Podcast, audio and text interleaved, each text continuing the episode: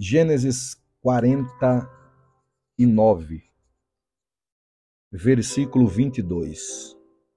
José é um ramo frutífero. Essa é a quarta reflexão do nosso podcast, falando sobre José como um ramo frutífero. Nos últimos dias do seu pai, velho Jacó, José está ao redor de sua cama recebendo a chamada bênção profética, e sobre sua vida o seu pai profere, dizendo que ele é um ramo frutífero. E nós falamos aqui sobre José como um ramo frutífero dentro de sua casa, entre os seus irmãos. Depois falamos como José sobre um ramo frutífero na casa de Potifar como servo do chefe da guarda dos eunucos do Egito. Depois falamos sobre José como um ramo frutífero na prisão. Então José frutificou como um filho na casa do seu pai, como um servo na casa de Potifar e como um prisioneiro nos cárceres do Egito. Agora nós finalizamos falando sobre Gênesis capítulo 41, quando José vai agora para o palácio do Egito. Estará na presença do rei. A história nos conta, a Bíblia nos diz que Faraó estava muito atormentado por causa de dois sonhos que ele teve. Ele sonha com sete vacas magras, sete vacas gordas, sete espigas magras e feias e sete espigas bonitas. Ele fica muito atormentado, chama todos os magos do Egito, encantadores, adivinhos, para tentar decifrar o sonho, interpretar o sonho mas a Bíblia diz que nenhum deles logra êxito, ou seja, os encantamentos deles foram inúteis e eles não conseguiram interpretar o sonho. A Bíblia diz no verso 9 que o copeiro-chefe estava perante Faraó e ele usa as, as seguintes palavras: Hoje me lembro dos meus pecados ou das minhas ofensas. Ele relata para Faraó sobre um jovem hebreu que, quando ele esteve no cárcere, em um momento em que Faraó estava muito irado com os seus servos e mandou o copeiro e o padeiro para o cárcere. Ambos tiveram sonhos, o copeiro e o padeiro.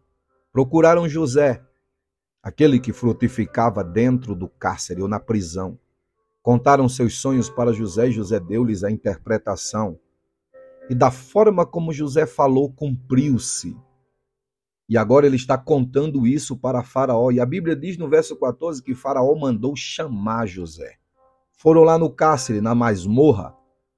Diz a Bíblia que eles trouxeram José e mudaram as vestes de José, barbearam José e fizeram com que José se apresentasse perante Faraó, ou seja, no palácio. José agora vai ter a oportunidade de frutificar.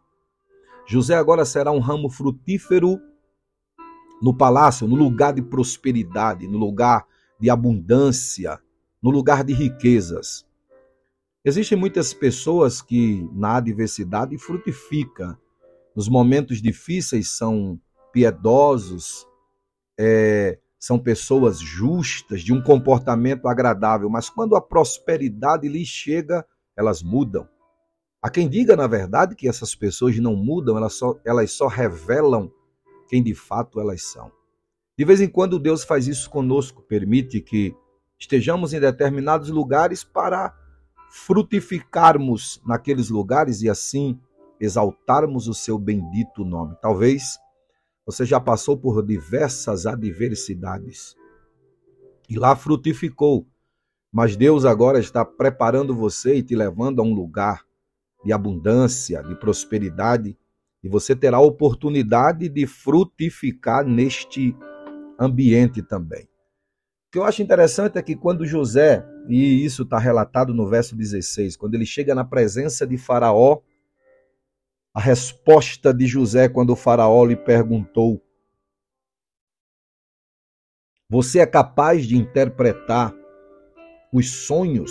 É você? A primeira coisa que José faz na presença de Faraó já mostra que ele veio para frutificar no palácio. José respondeu: Isso não está em mim. Essa capacidade não é minha, esse mérito não é meu, esse poder não é meu. Em outras palavras, José estava dizendo: De mim mesmo eu não tenho nada. Ou seja, o que José está fazendo aqui é se escondendo e deixando Deus de sua vida aparecer. Quando você estiver nos momentos altaneiros de prosperidade, de abundância, lembre-se disso. Que ele cresça e eu diminua. Essas foram as palavras de João Batista. José olha para Faraó e disse: Isso não está em mim, mas Deus dará resposta favorável a Faraó. Noutras palavras, eu não, Deus. Eu não tenho, mas Deus tem.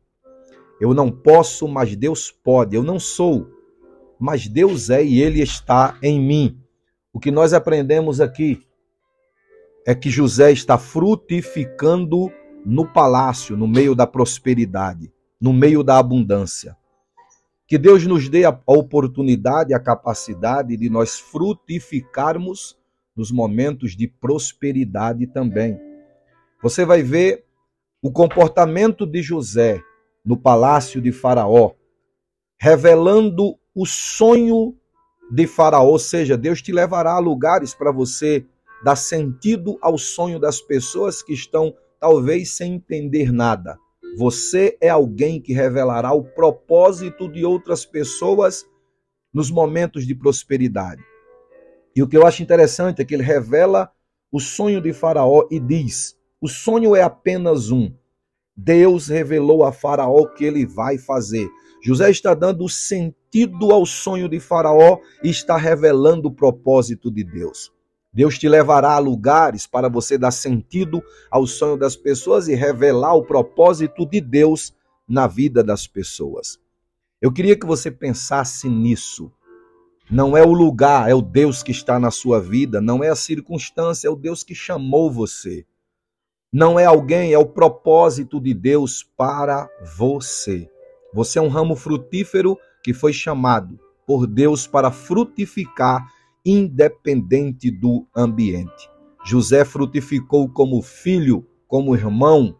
José frutificou como servo na casa de Potifar. José frutificou na prisão quando deveria reclamar, espraguejar e murmurar. José agora está frutificando no palácio de Faraó. Não importa o lugar onde você vai, não importa onde você será colocado, Deus te levou ou te levará a lugares para que você seja um ramo frutífero, para que você glorifique o nome dele, para que você dê sentido ao sonho das pessoas e revele o propósito de Deus. Não esqueça dessa palavra. Você é um ramo frutífero, um ramo frutífero que, independente do lugar, você vai frutificar. Terminando a minha reflexão, depois que José revela o sonho de Faraó, dizendo que os, ambos os sonhos revelam um propósito só, falando de tempos de seca, de escassez e de adversidade, tempo de prosperidade, José olha para Faraó e diz: Escolhe um homem, um homem que tenha é, o espírito ajuizado e sábio, homem ajuizado e homem sábio.